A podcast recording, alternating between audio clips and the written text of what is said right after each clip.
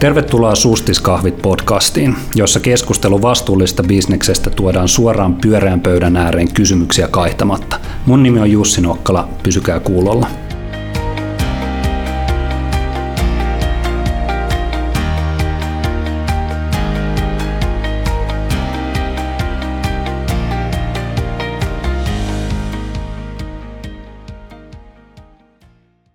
Tänään keskustellaan sijoitusten ilmastovaikutuksista, kun vieraksemme saapuu WWFn ilmastoasiantuntija Kaarina Kolle. Kaarina on erikoistunut sijoitusten ilmastovaikutuksiin ja ollut mukana kirjoittamassa sijoittajien opasta ilmastoriskien hallintaan. Tervetuloa Kaarina, hienoa, että saatiin tänään tänne.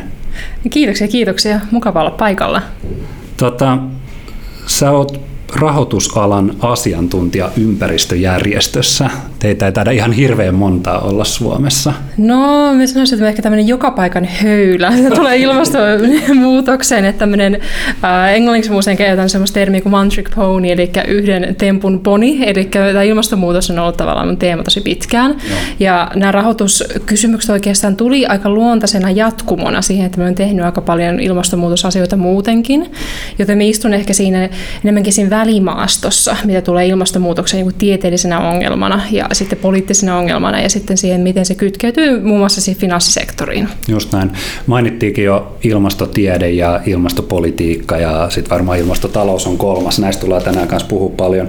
Ää, miten sä alun perin päädyit ympäristöjärjestöön? No se on aika pitkä tarina. Siis ähm, me itse en hirveästi tykkään tarinoista, missä aloitan siitä, että kun, kun olin lapsi, niin jotakin aloitin paletin kolmevuotiaana ja näin, mutta ähm, kyllä mä sanoisin, että äh, about 15-vuotiaana ehkä oli aika selvää jo, että mihin suuntaan ainakin mun ura tulee menemään. Ja jotenkin äh, me koin aina, että kansalaisjärjestöt oli jotenkin se pyhä kraali, koska äh, se tapa, miten järjestöissä voi tehdä töitä, on niin erilainen kuin sitten esimerkiksi valtiolla tai sanotaan ehkä myöskin ehkä yksityissektorilla siinä mielessä, että meidän ei tarvitse tehdä hirveästi kompromisseja, että voidaan olla aika tukevasti aina sen tieteellisen sanoman takana ja se on semmoinen, mikä on itselle aika suurikin motivoiva tekijä. Että et kyllä se niin kuin panda siinsi katseessa jo hyvin, hyvin aikaisessa vaiheessa ja sattumoisesti päädyin myöskin WWFlle, vaikka se oli itse asiassa yhden toisen kahvikeskustelun vahinkotulos, joka on pidempi tarina, mutta mutta kuitenkin, että näin. Panda jo silmissä toi, mitä, mitä Panda, mitä WWF tekee Suomessa? No itse kuulun semmoiseen tiimiin kuin ekologinen jalanjälki, eli meikäläisten puljussa, ne jotka tähän tota, tiimiin kuuluu, niin katsoo muun muassa ruoka-asioita. Meillä on semmoinen tuote kuin lihaopas. Sitten itselläni on tosiaan tämä finanssisektori, ilmasto ja energia, mutta sitten myöskin niin, no, bioenergia on myös semmoinen, missä enemmän puhutaan. Hmm. Tämähän on silleen näin kuluttajan tai, tai kansalaisen näkökulmasta suuri muutos kanssa, että mitä kaikkea nykyään myös ympäristöjärjestöissä käsitellään. Varmasti monelle tulee myös uutena tietona, että esimerkiksi sijoituskysymykset, sijoittajat on yksi asia, mitä, mitä myös WWF seuraa. Mm, ja itse asiassa ihan globaalisti, että se on meillä tämmöinen niin globaali strategia, ei pelkästään äh, Suomen. Mutta täällä se toki käy järkeen, koska Suomessa esimerkiksi eläkelaitokset on kohtuullisen suuria, joten se on ihan luontainenkin asia katsoa tarkemmin. Just näin. No mitä, mitä on sijoitusten ilmastoriskit? Tämä on varmaan monelle iso kysymys. Tällä hetkellä puhutaan sijoitusten ilmastoriskeistä ja puhutaan hiiliriski on toinen mm, sana, mitä me mm. kuullaan usein. Mistä tässä on lyhyesti kyse?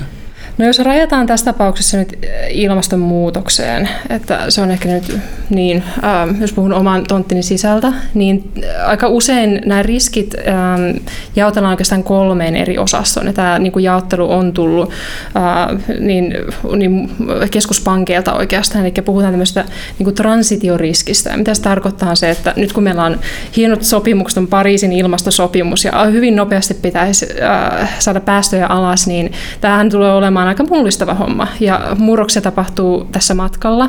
Tulee häviäjiä, tulee voittajia, ähm, joten tämä tarkoittaa sitä, että yksi näistä riskeistä on se, että, että pystyisi, pitäisi pystyä mallintamaan, että ketkä ne on ne tulevaisuuden energiantuottajat esimerkiksi ja ketkä on sitten ne eri toimialoilla, jotka ei pysty enää sitten selviytymään. Joten tämän tyyppiset riskit, miten regulaatioympäristö muuttuu, niin sijoittajien pitäisi ottaa tämä huomioon.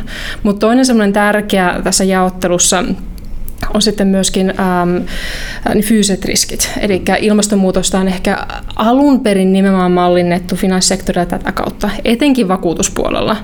Ja toisaalta vakuutusyhtiöillä on ollut globaalisti vähän tämmöinen niin kuin, äh, kahtia jako, että vaikka he on ilmastonmuutoksen kanssa jatkuvasti tekemisessä, koska luonnontuhot on se niin hyvinkin kallis asia myöskin jälleen vakuuttajille, niin toisaalta sitten sijoituspuolella ei välttämättä ollenkaan huomioon ilmastonmuutosta. Tämä on vähän tämmöinen ehkä skitsofreninenkin osasto, niin vakuutuspuoli. Ähm, mutta nimenomaan äh, hurrikaanit, pahentuvat hurrikaanit, tulee lisää tuhoja ähm, ja nämä on niitä asioita, jotka pitää ottaa huomioon, varsinkin kun aletaan kipuamaan korkeammalle noissa lämpötila, lämpötila-arvioissa. Ja sitten viimeinen tämmöinen, joka on tavallaan ehkä tuon transitioriskinkin alla, on sitten äh, mahdolliset oikeusjutut, jotka liittyvät sitten niin kuin litigaatioriski niin ilmastonmuutokseen. Eli noita kolmea usein pyöritellään tässä keskustelussa. Mm. Ja toi riskit on varmaan, varmaan se perinteinen, kun lähdetään miettimään ilmastonmuutosta niin, mm. ja, ja mitä me tietysti nähdään, nähdään kun seurataan uutisointia maailmalta. Onko tässä jotain mahdollisuuksia, erityisesti sijoittajan näkökulmasta? Mitkä on ilmastonmuutokseen liittyvät mahdollisuudet vai onko se vain kyse... Miten se on lisää riihikuivaa toisin sanoen, miten lyödä rahoiksi? Niin, no myös, myös varmaan se, että, että meillähän on niin kuin minimoidaan negatiivisia vaikutuksia, mm. mutta tota, tyypillisesti tuo niin kuin sijoittajakin hakee sitä tuottoa jostain ja jos me uskotaan siihen, että maailma tulee muuttumaan, niin ketkä niitä voittajia sitten on tulevaisuudessa? No, se mikä on ollut itse asiassa kiinnostavaa, että puhutaan tämmöistä niin ESG-screenauksissa tai ESGn huomioissa, että tarkoittaa siis environment, social ja governance, eli ympäristö, sosiaaliset asiat ja sitten hallinto. Niin semmoiset yritykset, jotka ottaa nämä asiat huomioon joka tapauksessa, ilmastonmuutoshan tuohon aika hyvinkin menee alle, niin heillä on ollut tapana tehdä jopa parempaa tuottoa. Ja tästä on siis jo jonkin verran ihan, ihan niin evidenssiä, ja itse asiassa aika uusi tutkimus, joka tuli pari päivää sitten, äh, havaitsi, että oli itse melkein kaikilla maantieteellisillä alueilla juurikin näin ja viimeisen neljän vuoden aikana. Eli trendi näyttäisi olevan se, että ne, jotka ottaa niin riskit huomioon äh, myöskin näissä äh, niin kuin ihmisoikeuskysymyksissä ja muissa, niin tuppaa vaan pärjäämään paremmin. Eli se on ehkä tämmöinen niin kuin väärä äh, vastakkainasettelu tai binääriasetelma, että jollain tavalla äh, ilmastonmuutoksen torjuminen olisi kallista ja tuotolle huonoksi. Näin ei näyttäisi olevan. Joo, ja tämä viime vuosien analyysiä vahvasti tukee sitä, mm-hmm. ja ehkä se positiivinen kehitys on, että ennen koettiin, että tehdään hyviä asioita, joilla saattaa olla jonkinlainen positiivinen vaikutus yhtiön näkyvyyteen tai brändiin tai mielikuvaan. Ähm, mä uskon, että se entistä enemmän on myös osa sitä ihan liiketoimintaa ja nytten akateemiset tutkimukset sekä sitten erilaiset sijoitusalan tutkimukset vahvasti tukee sitä, että ESG on itse asiassa hyvä asia liiketoiminnan jatkuvuudelle. Siihen suuntaan ollaan varmaan menossa. Mites toi, mä mainitsinkin tämä, että, että ollaan niin kun, me jotka ollaan seurattu tätä, niin ensin puhuttiin ilmastotieteestä ja tuli hokistikit ja tota niin, IPCCn, IPCC-julkaisut ja Al Gorein leffat. Ja sitten jossain vaiheessa siirryttiin tähän ilmastopolitiikkaan ja katsottiin, kun Obamat ja muut lensi aikoinaan Kööpenhaminaan ja sitten sieltä ei tullutkaan mitään ulos. Ja sitten meillä on Pariisi. Ähm, tota, mikä on, jos miettii, että puhutaan varmasti ilmastotaloudesta ja sijoittajista, mutta miten sä näet ilmastotieteen ja ilmastopolitiikan roolin tässä globaalissa muutoksessa? No toisinaan savuvista raunioista tulee ihan hyviäkin tuloksia, että jos mietitään divestointiliikehdintä, joka tosiaan lähetti varsinkin Yhdysvalloista, tämä tulee ilmastonmuutokseen, niin tämähän tuli itse asiassa ää, niin Kööpenhaminan ilmastokokouksen täysin floppituloksen jälkeen. Eli siinä mielessä, kun ihmiset sisuuntuu, mm. niin toisinaan se tarkoittaa sitä, että viedään tavallaan ratkaisut sitten vähän yllättävillekin sektoreille. Ja tämä kävi nimenomaan ää, silloin vuonna 2009. Mutta Toki äh, rahavirrathan on vähän sellaisia, että niin ne, jotka niitä patoa ja uusia uomia luo, niin kyllä se vaatii sitä regulaatiota ja se on aivan ilmiselvää, että se jotenkin ehkä tämmöinen EU-ETS, eli päästökauppakeskustelu oli tavallaan se tapa, miten tätä keskustelua käytiin aikaisemmin, että hiilelle pitää saada kunnon hinta. Ja samaa mantraa vuodesta 2005 ja ennenkin sitä oikeastaan sitten käytiin, uh, mutta nyt regulaatiopaine oikeastaan meneekin siihen, että miten sijoittajat omassa toiminnassaan ottaa näitä asioita huomioon. Minusta se on aika paljon myöskin terveempi ää, lähtökohta, koska sijoittajat niin, on kohtuullisen intohimottomia tämän asian suhteen, eli ää, kun katsotaan riskejä, niin aika monella asialla pystytään kuitenkin antamaan numero, mm. niin, ää, mutta sijoittajat tarvitsevat toki niin kuin, tukea sieltä politiikan puolelta, ja se nyt on ilmiselvää, että tulevissa vaaleissa toivo olisi, että ilmastonmuutos nousisi ja olisi enemmän tapetilla. Just näin. No, me ollaan melkein saatu CO2 kunnon hinta, tai ainakin niin kuin viime, viime, viimeinen puolitoista vuotta näyttää siltä, että ollaan menossa, menossa semmoiseen suuntaan, mihin ei aiemmin olla menty EU-päästökaupassa. Sanoit hyvin, että sijoittajat nyt mielellään seuraa, seuraa niitä lukuja ja sen perusteella tekee päätöksiä. Sä oot ollut ymmärtääkseni työstämässä tämmöistä sijoittajien opasta ilmastoriskien hallintaa. Millaista työtä se oli? Millä tavalla sijoittajat koki tämän työn ja mitä, mitä, mikä se tilanne on sijoittajan näkökulmasta tällä hetkellä?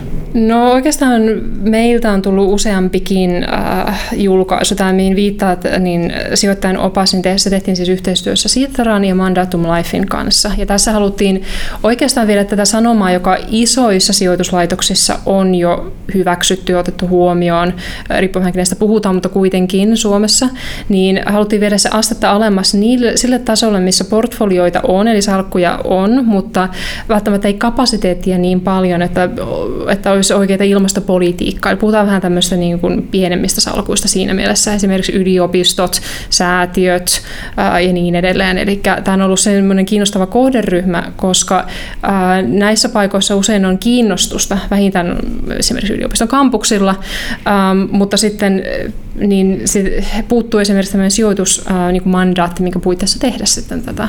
Niin tämä oli meidän toive, että mikäli me lyöttäydytään yhteen ja annetaan tavallaan se argumentaatio, että miksi kannattaa miettiä, että millä tavalla oma salkua rakentaa ja varsinkin ilmastoriskivinkkelistä, niin se jotenkin jouduttaisi tätä prosessia sitten myöskin näissä niin eri, eri toimijoiden puolella.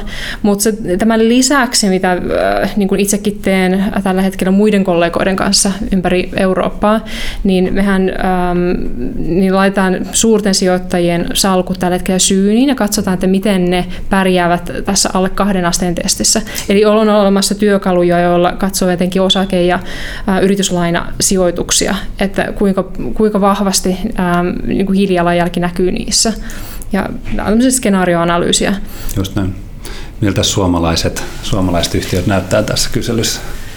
No, Suomessahan, mitä tulee yrityksiin, niin meillä ei ole semmoisia suuria ongelmasektoreita välttämättä samalla tavalla kuin muualla, eli nyt puuttuu äh, kivihiilikaivostoiminta. Että aika nopeasti, kun otetaan kivihiili niin syyniin, niin äh, kyllähän suomalaiset siinä pärjää erittäin hyvin. Mutta meillä sitten ne sektorit, jotka saattaa olla vaikeampia, niin sanoisin että metsäsektorille hiilinielukysymykset jollain aikavälillä, äh, kunhan niihin saadaan paremmat metodologiat myöskin tehtyä. Äh, raskas teollisuus aivan ilmiselvästi, mutta tämmöiset niin perinteisemmät niin fossiilifirmat, ei meillä hirvittävästi niitä ole. Et energiantuottajapuolella äh, on sitten ehkä enemmän kysymysmerkkejä. Eli oikeastaan, jos miettii noin niin kuin sijoittajan näkökulmasta, niin tämä hiiliriski on nimenomaan ne toimialat, joilla suoranaisesti syntyy paljon hiilidioksidia tuotannossa. Eli meillä on öljyyhtiöt, energiayhtiöt ja ehkä sitten seuraavassa aallossa myös metsä ja teräs, niin kuin mainitsit esimerkkein.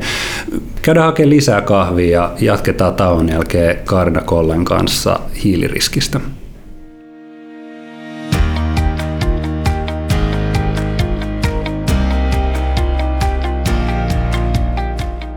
Podcastin toinen juontaja Sirpa Juutinen tässä moi.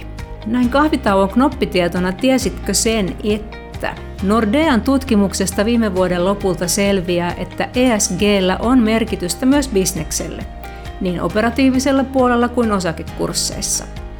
Verrattaessa ESG-mittareiden mukaisia parhaita ja huonoimpia yrityksiä, ESG-parhaimmisto performoi suhteellisesti jopa 40 prosenttia paremmin ESGn kanssa alkutaipaleella oleviin verrattaessa.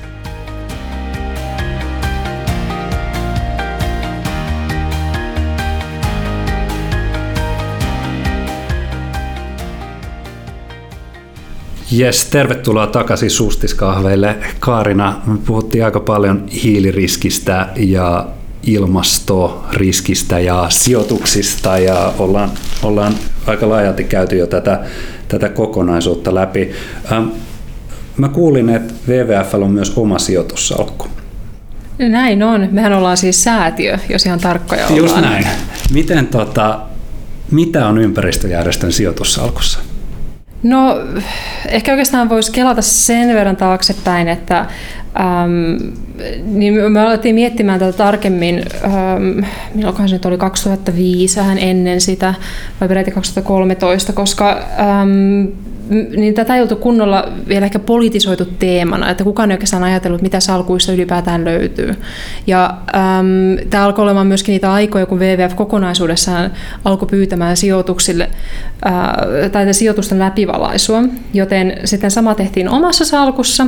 Ja ää, tämä prosessihan vei meille itse asiassa aika pitkään. Eli siihen aikoihin ei kukaan ollut kysynyt sellaista kysymystä tai vaatinut semmoisia asioita, kun me oltiin vaadittu. Eli meidän salkun tämmöiset niin kuin linjaukset, niin haluttiin, että poissuljetaan meille sopimattomat toimialat, koska mikäli mekin ollaan palkattu meikäläisen kaltaisia ilmastonmuutosasiantuntijoita, niin kyllä se meinaa sitä, että ei sitä saisi myöskään fossiilista löytyä salkusta. Joten haluttiin semmoinen salku, joka tekee voittoa, eli haluttiin olla myöskin uskollisia meidän tukijoille, että heidän rahojaan käytetään oikein, mutta sitten poissuljettiin muun muassa öljy, maakaasu, kivi, hiili, ydinvoima ja muutama muu ehkä perinteisempi ESG äh, niin kuin vaikea alue, joten äh, jouduttiin hyvin pitkällisesti äh, kilpailuttamaan eri palveluntarjoajat. Ja tämä oli ehkä vähän kivuliaskin prosessi, koska äm, kun olet ensimmäinen, niin sehän tarkoittaa sitten sitä, että sama asia pitää perustella, vaikka menisit asiakkaana pyytämään, mm. niin, äm, niin ei, ei Suomesta juurikaan semmoista salkkua saanut, mutta nyt saa, ja tähän on niin hyvinkin positiivista, että me toivotaan, että meidän vanaveneessä muutkin alkaa sitten liikkumaan, koska tämä kaikki työ, niin se olisi mukavaa, että se näkyy sitten sen niin kuin tulokset muuallakin. Joten tämä niin sijoittajan opas syntyi oikeastaan niin kuin myöskin tämän prosessin tuloksena osittain. Just näin. Ja tämähän on, tämähän on tuttu erityisesti, jos on näihin asioihin vihkiytynyt ja käy tutustumassa pankkien ja rahastoyhtiöiden erilaisiin tuotteisiin, niin, niin kyllä se vasta viime aikoina on alkanut ilmestyä sinne, että alkaa näkyä ilmasto, alkaa näkyä ESG, että nämä, nämä asiat on, on sinne myös, myös tullut. Mutta palataan, mä en tiedä vastasta mun kysymykseen. Ää, hyvä, mitä, hyvä mitä, mitä jää, jos, jos ajatellaan, että varmaan, varmaan paljon, niin kuin tuossa aiemmassa keskustelussa todettiin, mm. äm, toimialoja, jotka on joissa on tyypillisesti ollut perinteisessä mielessä arvoyhtiöitä, että on tiedetty, että, että tuottaa hyvin pitkällä aikavälillä ja nyt on tapahtumassa iso muutos, iso muutos siinä, mistä sitä tuottoa haetaan, niin mitä, mitkä on sitten niitä yrityksiä, jotka jää tämmöiseen salkkuun, josta poistetaan perinteisiä, perinteisiä toimialoja? No joo, siis sanotaan takaisin ehkä tuohon meidän salkkuun, että vasta se, että mitä sieltä ei löydy, mutta tämä on se, mitä sieltä löytyy, niin tämä on tavallaan se toinen kärki meidän äh, sijoitustrategiassa, eli halutaan myöskin suosia niitä, jotka on näitä ongelmanratkaisijoita. Ja äh, muun muassa tuulivoimaa löytyy meiltä, Ja se onkin näistä niin kuin eri äh, energiantuottomuodoista oikeastaan niistä parhaimmasta päästä, koska äh, mitä tulee esimerkiksi niin muihin äh, energiantuottomuotoihin, niin kyllähän kaikilla kuitenkin jonkinlainen hiilijalanjälki on, mutta tuulivoima tuppaa olemaan aika hyvää. Mutta myös olen halunnut tota, ehkä kääntää tämän kysymyksen myöskin ja kysyä sitten niin sinulta, että äh, jos sä kuvittelisit, että sinulla on työnantaja, joka esimerkiksi tarjoaa palkkiorahastoa, ja tähän on tämmöinen uusi trendi oikeastaan, että tämä on yksi tapa antaa bonuksia, että ne vähän rahastoidaan ja se on myöskin vastuullinen tapa tehdä, niin, niin miten itse toivoisit, että varat olisi sijoitettu niin olisiko siitä hyötyä, että on tuommoinen opas, mikä antaa pikkasen kättä pidempään? Varmaan se, varmaan se on samanlainen, samanlainen tota, tilanne kuin mikä teillä on ollut, että mä saattaisin itse olla se ikään kuin tota, tiedostava asiakas, joka esittää paljon kysymyksiä siihen liittyen.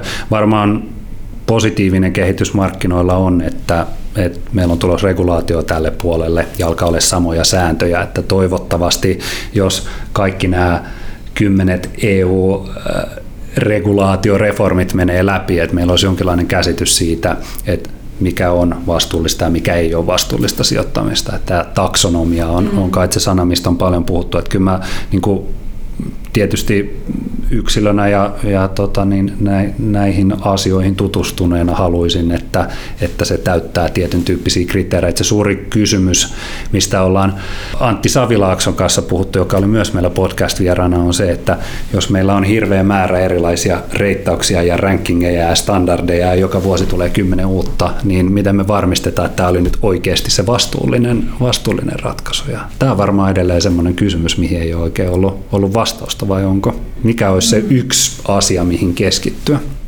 Mietin, tarvitseeko olla vain yhtä? Että sanotaan, että on monia eri rankingeja, jotka vähän niin kuin osoittaa samaan suuntaan, niin onko se toisaalta sitten tapa saada semmoista niin kuin kompassineulan kaltaista näkemystä siitä, mihin pitää mennä? Mm. Et toki harmonisointi on hyvä, että jos nyt puhutaan tästä kestävän rahoituksen toimintasuunnitelmasta, niin, vai kestävän kasvurahoituksen toimintasuunnitelma taitaa olla suomeksi, niin ähm, niin, niin, siis sehän on siinä mielessä hyvä, että se pätee 28 jäsenmaahan. Se on oikeastaan aika kiva, mikäli se sitten sitouttaa kaikkia. Joo. Ei siinä mitään, mutta myöskin sitten, mitkä ne lopulliset tavat, mitä tämä taksonomikin tullaan tekemään, niin minusta se ei ole välttämättä yksiselitteistä, koska se saattaa olla kompromisseja matkalla. Hmm.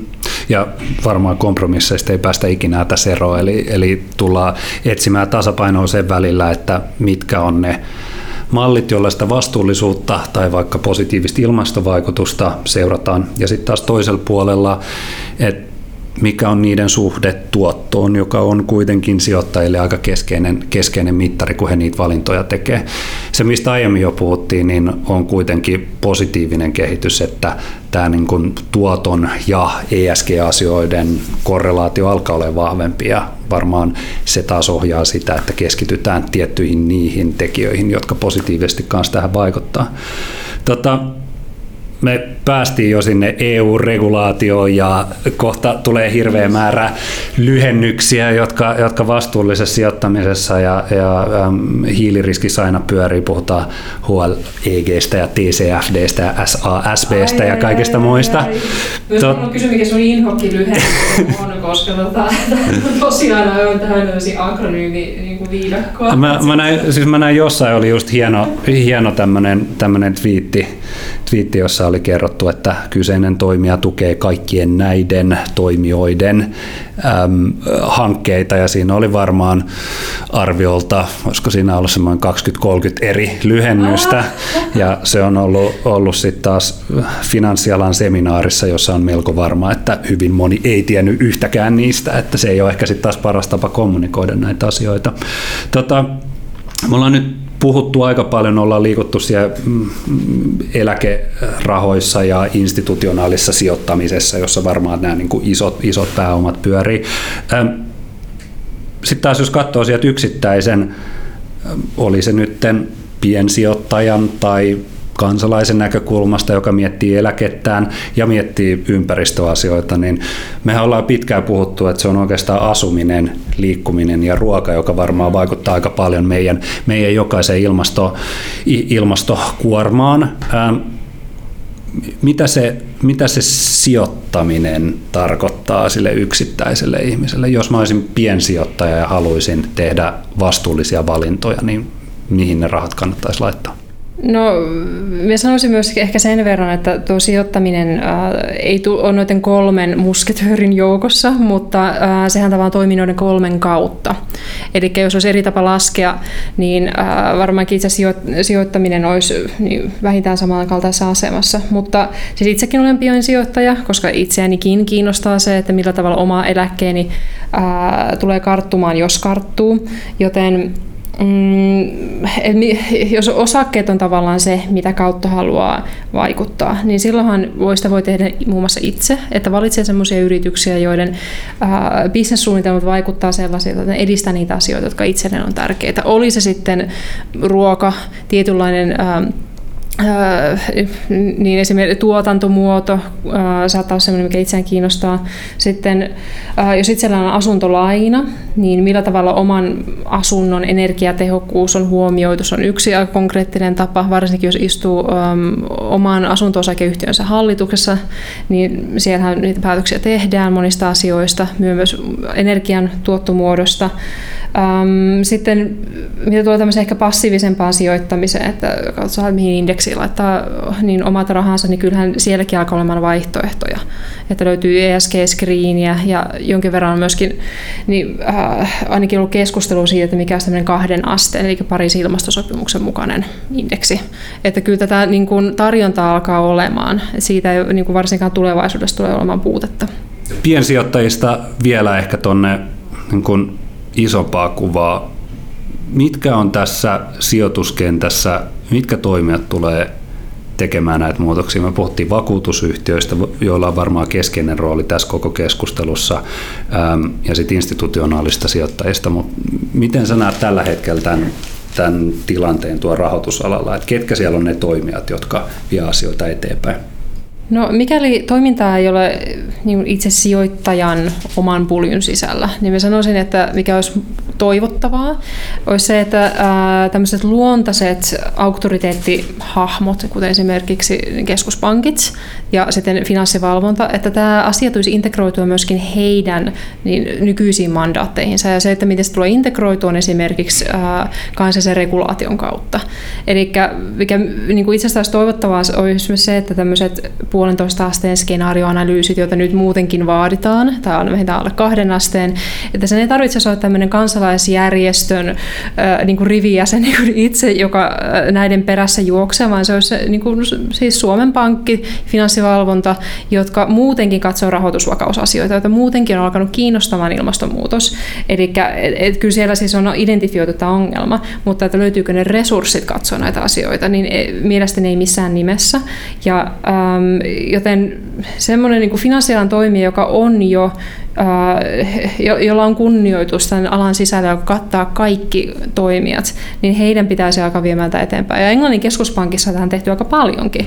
Eli siellä on siis jopa koottu ähm, sijoittajia yhteen puhumaan siitä, että mitä Etelänapamantereen sulaminen tulee tarkoittamaan, koska mikäli merivesi nousee, niin aika paljon rakennuksia tulee jäämään varmasti sen nousuvan merenpinnan alle, joten mikä esimerkiksi sitten vaikutus niin rahoitusvakauteen sitä kautta ja vakuuksia ja näin. Ja tämmöistä keskustelua ehkä yhdessä myös tiede maailman kanssa, niin toivoisin, että vetäisi myös ihan oikeat instituutiot. Mm. No mitäs, mitäs Suomen Pankki voi oppia sitten Englannin keskuspankilta tässä asiassa?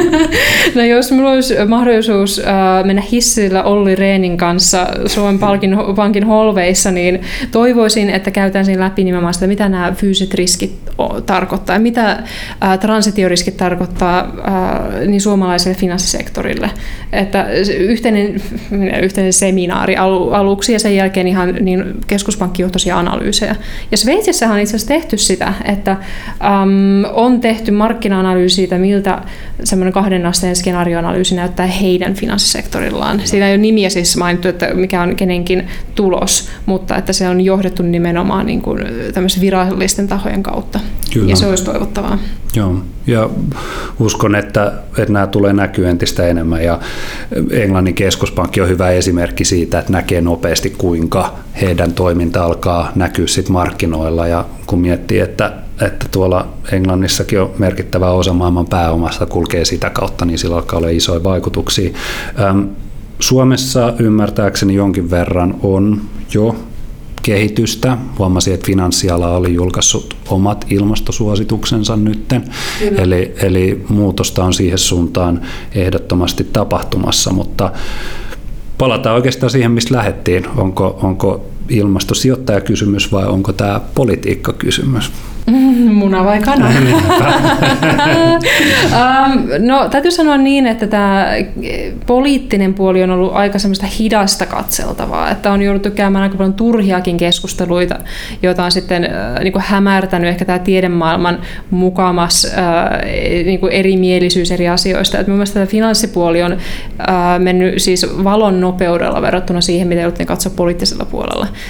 Eli jos tuloksellisuutta mietitään, niin finanssiala alkaa näkymään ilmastoneuvotteluissa ja heti alkoi liikahtelemaan. Ja nyt tota, tämmöinen California Climate Summit um, pidetään syyskuussa ja sinne odotetaan, tulee, puhutaan paljon näistä teemoista jälleen kerran, että, että kyllä mä sanoisin, että mm, finanssisektorilla tuntuisi olevan vähän paremmat tämmöisiä kuin track record tällä hetkellä mm. kuin poliittisella puolella, mm. valitettavasti. Markkinat liikahtaa nopeammin tietysti, niin. kun, kun toi demokratia on vähän haastavampi, haastavampi asia muuttaa muuttaa välillä. Tota, meillä on yksi yleisökysymys. Me voitaisiin ottaa se tässä vaiheessa. Hei, mä oon Meri Lundal Dodo rystä, joka on urbaani ympäristöjärjestö. Ja me on Dodossa paljon pohdittu sitä, että miten saisi oman talouden palvelemaan ympäristöä sekä järjestön että yksilön näkökulmasta. Ja haluaisin teiltä kysyä, että miten te asettaisitte järjestykseen seuraavat rahalla vaikuttamisen keinot, niin kuin vaikka kaikkein vaikuttavimmista, niin kaikkein vähiten vaikuttavaan ympäristön kannalta. A. Sijoittaminen sellaisiin yrityksiin, jotka on minimoineet ympäristövaikutuksensa. B. Sijoittaminen sellaisiin yrityksiin, jotka pyrkii positiiviseen ympäristövaikutukseen. C. Lahjoittaminen jollekin ympäristöjärjestölle. Tai D. Vastuullisten tuotteiden suosiminen omassa kulutuksessa. Kiitos. Kaikki. Saaks niin toivoa? no joo, tota, mitä tulee yrityksiin, ehkä on kommentti enemmänkin, jotka, ää, niin, joiden bisnesmalli pyörii nimenomaan näiden uusien ratkaisujen ympärillä, niin varsinkin ne, joilla ei ole ihan vielä sitä jalansijaa markkinoilla, niin nehän sitä rahaa tarvitsee. Mm. Että on myöskin tämmöisiä niin kiinnostavia joukkorahoitusmalleja nykyään, että esimerkiksi aurinkopaneeleja Afrikkaan ja sitten niihin saa tietyn 4 prosentin tuoton ja mitä vaan, että ne ei ole niin kuin yhtään huonoja paikkoja mielestäni, mihin voi omansa rahansa, omat rahansa pistää. Mm, etu, mitä tulee noihin järjestöihin, ja ymmärrän, että niin, järjestön edustajana on hyvin hankala kysymys, mutta ähm, me ollaan niitä harvoja ehkä, jotka pystyy tekemään edunvalvontaa ympäristölle. Ja meidän resurssit on aina yhden suhde kymmeneen, mitä tulee toiselle puolelle. Eli siinä mielessä äm, ehkä se on niin kuin investointia poliittiseen vaikuttamiseen ennen kaikkea. Ja ei voi liikaa alleviivata, että kuinka tärkeää se on. Äm, mutta sitten se, että eihän tämä niin anekauppaa ole, että mitä oman kulutukseen, niin äh, kyllähän se kannattaa suitsia joka tapauksessa. Ja usein ne, jotka kuluttavat vähemmän tai vastuullisesti, niin kyllähän se itse säästää rahaa jo itsessään. Eli siinä mielessä koen, että kaikki, kaikki on hyviä, ähm, hy, hyviä ratkaisuja. Mikä sun oma mielipide on?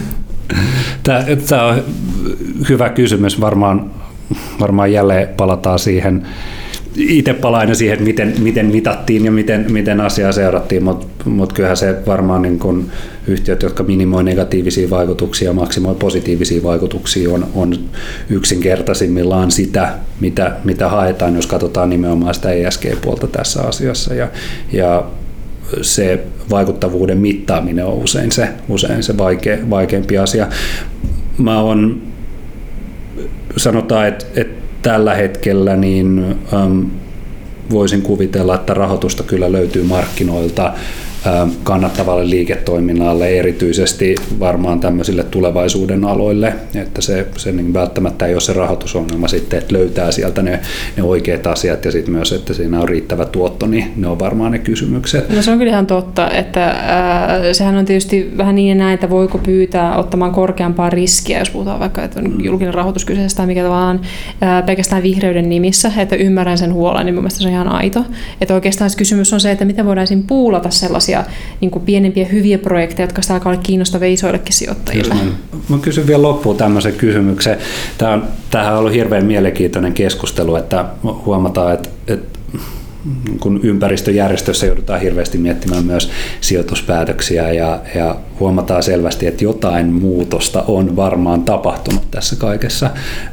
puhuttiin, oli 2009 Köpiksen floppia ja muuta. Tässä on niin kuin ilmasto, ilmastoasioita seuranneena nähnyt paljon erilaisia asioita. Miten sä oot itse kokenut tämän muutoksen ja miten sä varmistat, että sä pysyt positiivisena ja uskot siihen, että asiat menee eteenpäin? Niin, äh, no Tuota me olen itse pyöritellyt omassa mielessäni, koska varsinkin ympäristöpuolella ää, näkyy myöskin aika paljon tämmöistä niin ilmastomasennusta ja ihan täysin valideista syistä, että mun mielestä se reaktio siihen niin todellisuuteen on oikeastaan terve, että kyllähän näistä oikeasti pitääkin olla juuri tuolla tasolla huolissaan, mutta me on tullut myös siihen tulokseen, että elämä on pakko pystyä lokeroimaan, eli kun itse lähden töistä kello viideltä tai kuudelta tai joskus kahdeksalta riippuen päivästä, niin ei sitä koko ajan merkityksellisyyttä pystytään yhden teeman ympärille rakentamaan, kun on tässä äh, niin kuin jotenkin äh, mukana niin kuin vuosikymmenen tai yli, että jonkin verran pitää myöskin ehkä kunnioittaa niitä omia tarpeitaan. Ja minusta se, että äh, on merkityksellisiä muitakin asioita elämässä, niin se antaa sitten sitä niin kuin energiaa sille oikealle työpäivälle. Eli siinä mielessä niin kuin tämmöiset yleiset hyvinvointikysymykset niin auttaa siinä, että ei kyynisy, kyynisy tässä prosessissa. Ja tähän voi myös ehkä sellainen jotain äh, insinöörimäisen pragmaattisesti. Että nämä on ongelmia, joita niin kuin pystytään ratkaisemaan. Näihin on ratkaisuja. Tämä on tämmöinen niin kuin hyvinkin haasteellinen projektinhallintatehtävä, että miten tämä tehdään ajoissa, koska se ajoitus on se ykköskysymys, ei oikeastaan se teknologia niinkään.